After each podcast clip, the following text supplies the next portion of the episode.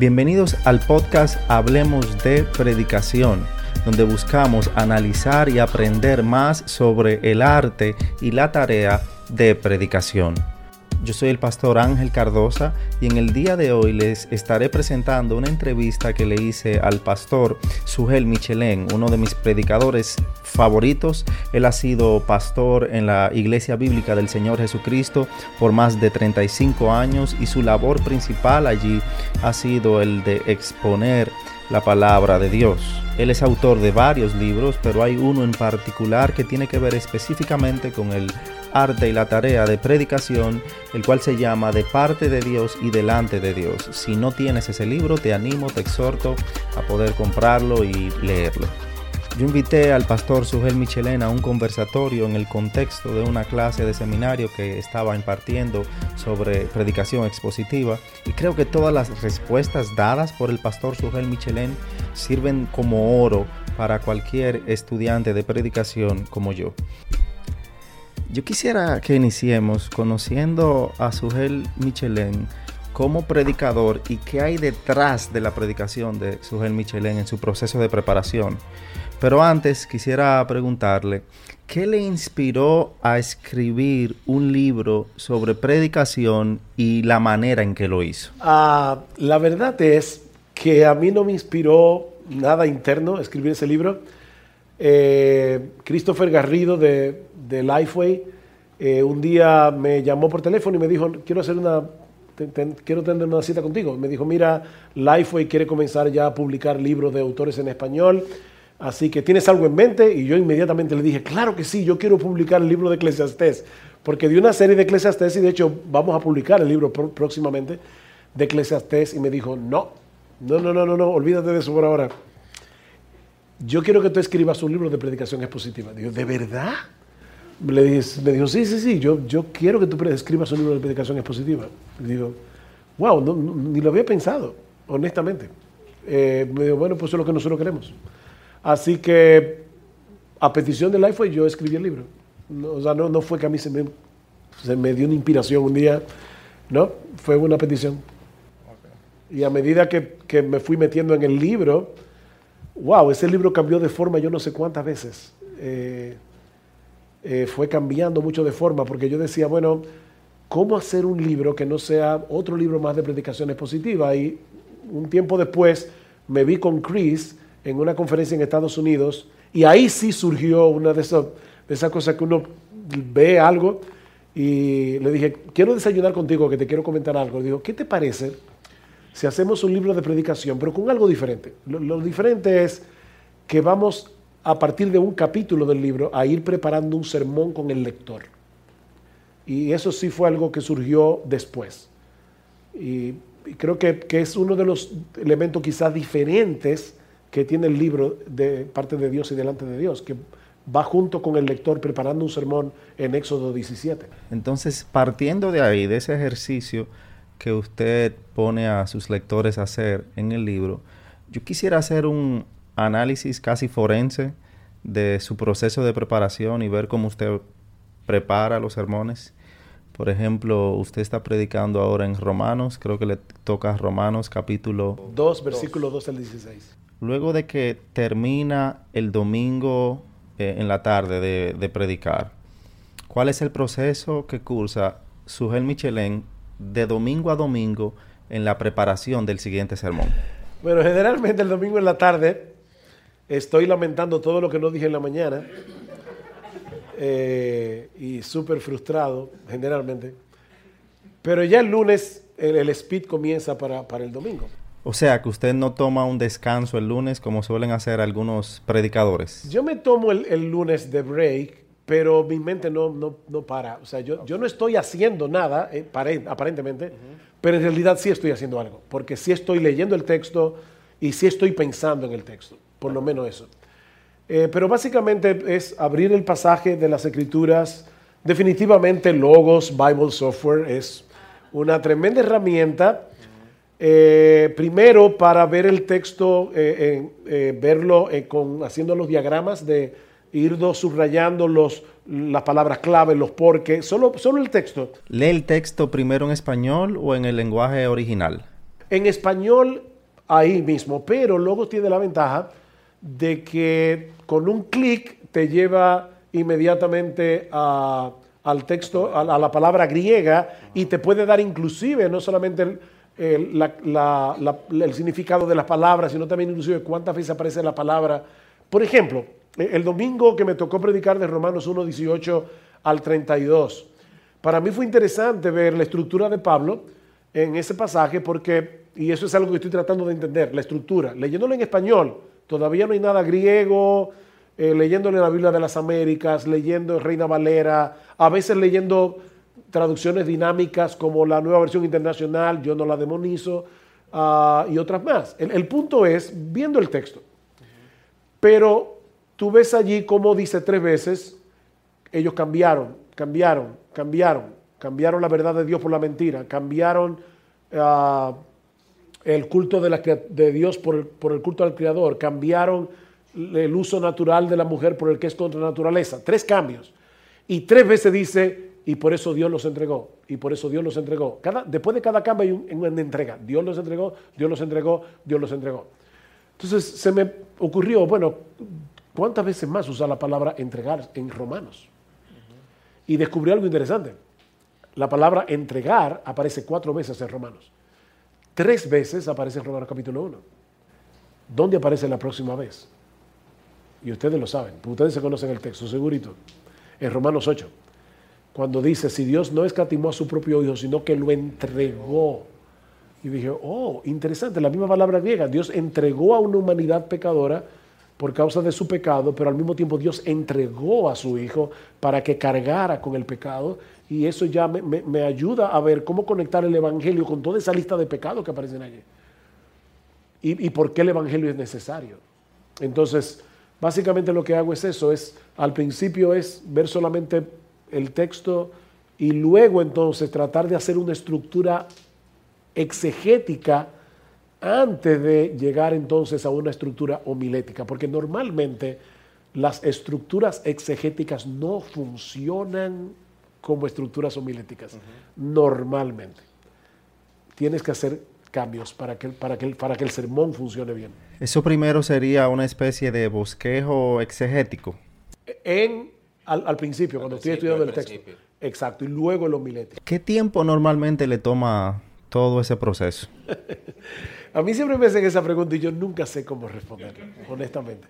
Yo sé que un sermón, porque no, porque no lo contabilizo, eh, a veces yo estoy en mi cama ya de noche y ya yo estoy pensando en el texto y de repente digo, oh, wow, y se me ocurre algo y a veces lo escribo ahí o, la otra noche, por ejemplo, que estaba súper frustrado el domingo en la mañana, estaba frustradísimo con el texto.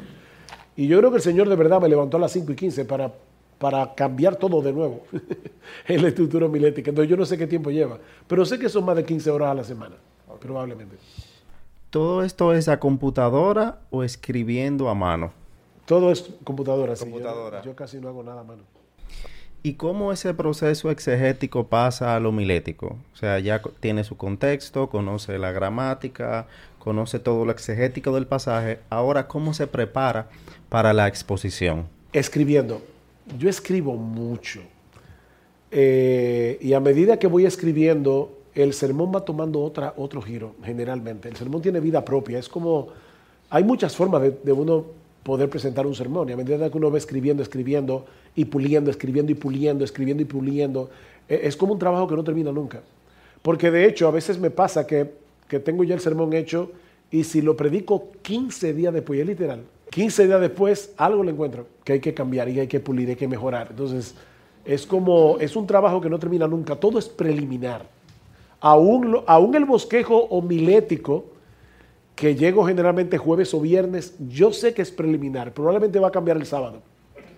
Pero esa es mi forma de trabajar. Yo sé que hay gente que, hay personas que me dicen, yo me volvería loco si trabajara así. Digo, bueno, cada cual tiene que crear su propio sistema de trabajo. O sea, que usted va haciendo ahí una especie de manuscrito eh, para llevar, me imagino, al púlpito. O le pregunto, ¿qué cantidad de ese material exegético y o homilético que usted está trabajando lleva al púlpito? Exegético poco.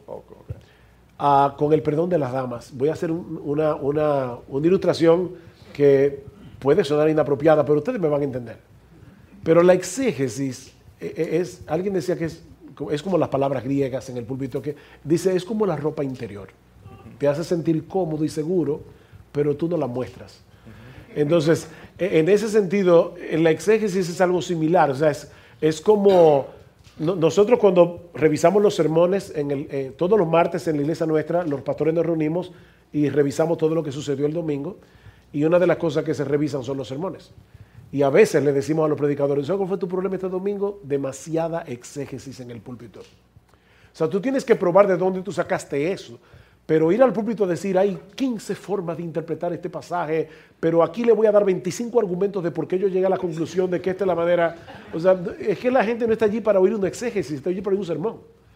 Entonces, realmente yo llevo un poco, yo llevo el trabajo del exégesis al púlpito, pero no llevo el exégesis. O sea, sube con yo llevo el, sermón. ¿Sube con el trabajo exegético al púlpito? No, con el sermón hecho. Con el sermón, con, el, manuscrito. Sí. Pero yo no creo que leer un sermón desde el púlpito es predicar. Entonces yo creo que si, si tú te vas a atar demasiado a tu sermón escrito, mejor no lo lleves al púlpito. Ahora, si tú tienes la capacidad de llevarlo simplemente porque lo quieres tener allí como una ayuda, porque yo no soy de los predicadores que pueden predicar sin notas, y yo he llegado a esa conclusión. Admiro a los que lo hacen, yo no lo puedo hacer. Entonces, como sé que no puedo, llevo mis notas. ¿Y qué tanto suele guiarse de esas notas mientras está predicando? La voy pasando, pero es como si e, es como que de tanto trabajar el sermón se va haciendo propio en la mente de uno, pero sí lo tengo ahí. Y, a veces solamente con mirar en un golpe de ojos ya recuerdo por dónde iba la cosa y no tengo que estar leyendo. Pero ese, ese es el punto. En cuanto a la exposición, me gustaría saber su parecer en cuanto al concepto de la idea central y de establecer una proposición homilética a la congregación guiada por algunos puntos que sirva como mapa. Es algo... Eh, ¿Cuál es su parecer? Uy, yo lo veo muy, muy importante porque si tú no tienes una idea clara de qué es lo que tú quieres decir a la iglesia, tú le puedes llamar proposición, idea central, pero es como hay algo que tú quieres decir a la iglesia. No son muchas ideas inconexas. Entonces, esa idea tiene que estar clara en tu cabeza porque de lo contrario no va a ser clara. Por ejemplo, antes de yo venir para acá, yo tuve que plantearme, yo tengo 15 o 20 minutos, bueno, ¿qué yo quiero decir en esos 15 o 20 minutos? Porque yo pude haber dicho muchas cosas, yo pude haber definido lo que era predicación expositiva, yo pude haber mostrado las diversas partes de la predicación expositiva, pero preferí hacer esto. Pero entonces yo tuve que decir, bueno, yo lo que quiero es que los hermanos vean que la predicación expositiva consiste en predicar el texto en el contexto más amplio de la historia de la redención. Entonces ya esa es mi proposición. Y es igual con el sermón. Y en cuanto a los puntos, yo creo que un predicador tiene que tener claro cuáles son los puntos en que se divide el esqueleto de su sermón, por lo menos eso. Hay algo que me gusta de sus predicaciones y he escuchado a otras personas también valorar positivamente eso, y es el uso de las ilustraciones que suelen ser profundas pero sumamente claras. ¿De dónde usted suele sacar sus ilustraciones? ¿Tiene un libro? Eh, ¿Va a alguna página web? ¿Es algo que le sucede ahí en el púlpito o es algo que tiene escrito en su manuscrito? Ok, miren hermanos, lo que voy a decir ahora delante del Señor, de verdad, no, Dios sabe que yo me, considero de verdad, es en serio, una persona muy débil y muy inepta. Pero yo creo que hay algo en lo que Dios me ha dado buena memoria. Y es en lo que leo y en lo que escucho. Entonces lo que me pasa muchas veces es que cuando estoy haciendo el sermón, recuerdo, yo no sé de dónde viene eso, pero recuerdo rápidamente algo que yo leí en algún libro. Y aún hasta recuerdo en qué parte del libro estaba. O sea, yo, yo recuerdo que era en esta parte de aquí del libro y la busco. O yo escucho muchos sermones. Yo escucho por lo menos uno o dos sermones semanales.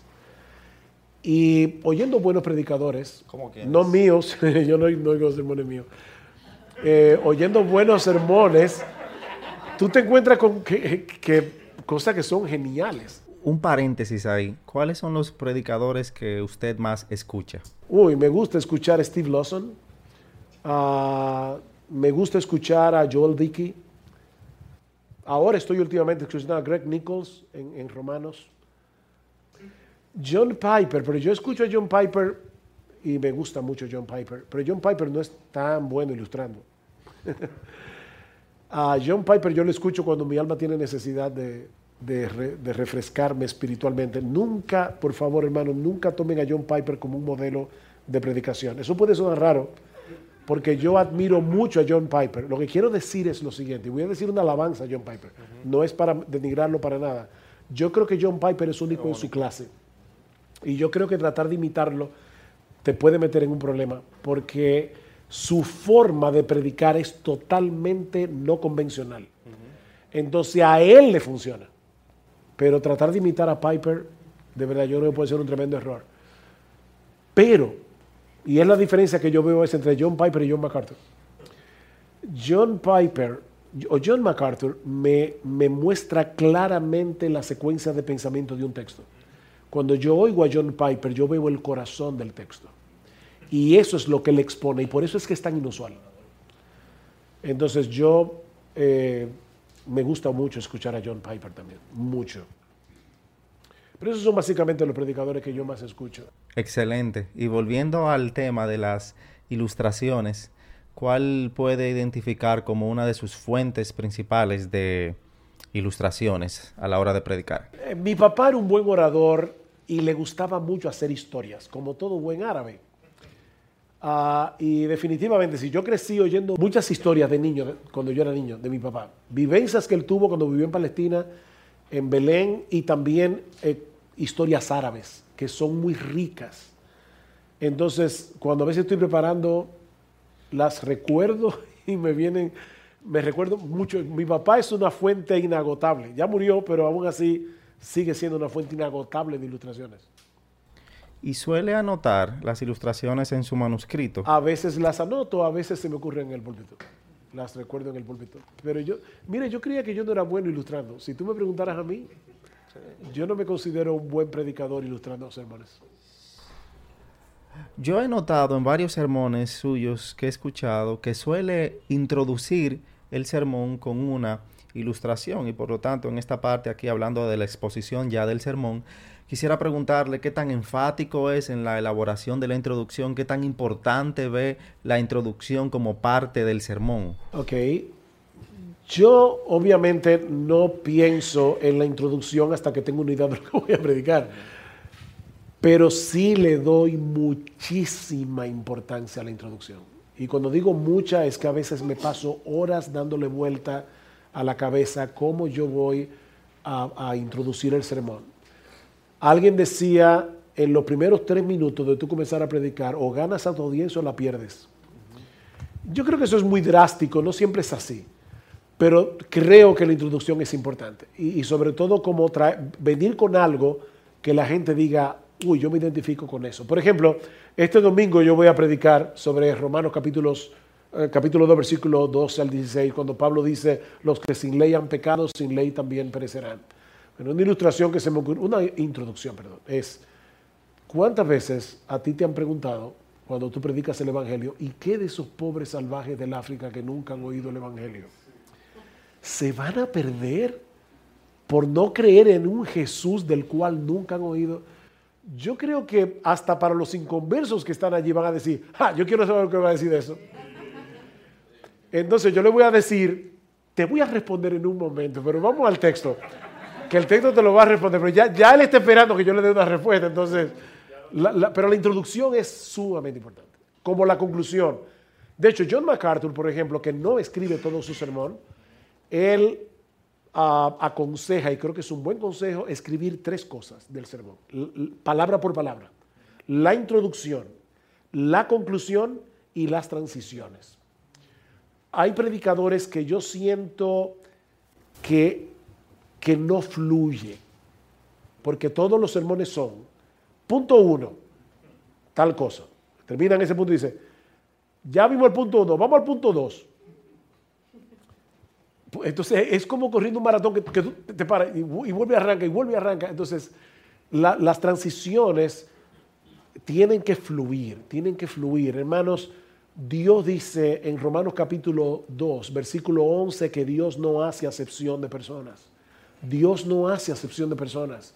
Pero ¿cómo puede la Biblia decir que Dios no hace acepción de personas si en el Antiguo Testamento Dios le dio toda una Biblia a los judíos y a los gentiles no le dio nada? ¿No es eso acepción de personas? ¿No tienen favoritismo a los judíos que tenían la palabra de Dios y los gentiles no tenían nada? Bueno, Pablo dice aquí que Dios no hace acepción de personas. Veamos en primer lugar cómo Pablo demuestra aquí que Dios va a juzgar a cada uno según la luz que ha recibido. Y claro, al final van a ver que todos son culpables. ¿Y suele mencionar todos los puntos al inicio del sermón? No, a, menos que sea de... Y es raro que pase, pero a veces que sea, que sea demasiado importante el bloqueo, que yo quiero estarlo recordando todo el tiempo, generalmente no lo hago. Que lo vayan descubriendo. Y volviendo a algo que usted mencionaba hace unos minutos sobre los predicadores que le gusta escuchar, ¿usted ve válido que un predicador escuche como parte de su preparación para exponer cómo otros predicadores han tratado ese pasaje que está estudiando? Sí, pero primero estudialo tú. Porque mira lo que puede pasar. Si escuchas el sermón de alguien primero, ya te va a condicionar, eh, es mejor que, que, te, que te esperes. A menos que tú tengas la capacidad de oír y desechar.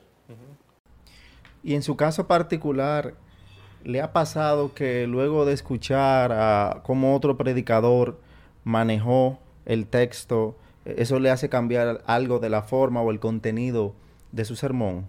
Ha pasado, sí, ha pasado, o me ha, mostrado giros o sutilezas del texto que yo no había visto, claro que sí, y la incorporo. Señores, miren, nadie original. De verdad, Dios no nos llamó a ser originales, nos llamó a ser fieles. Y si el, y si el hecho de oír a otros predicadores te puede ayudar, escucha a otros predicadores. De verdad, a mí, me, ayuda mucho escuchar a otros predicadores, aún para mejorar mi propia predicación. Pero, perdón, pero cada persona, o sea, yo no puedo predicar como John MacArthur. No puedo de ninguna manera. Pero eso no quiere decir que no me beneficie de su predicación. Muchas gracias por escuchar.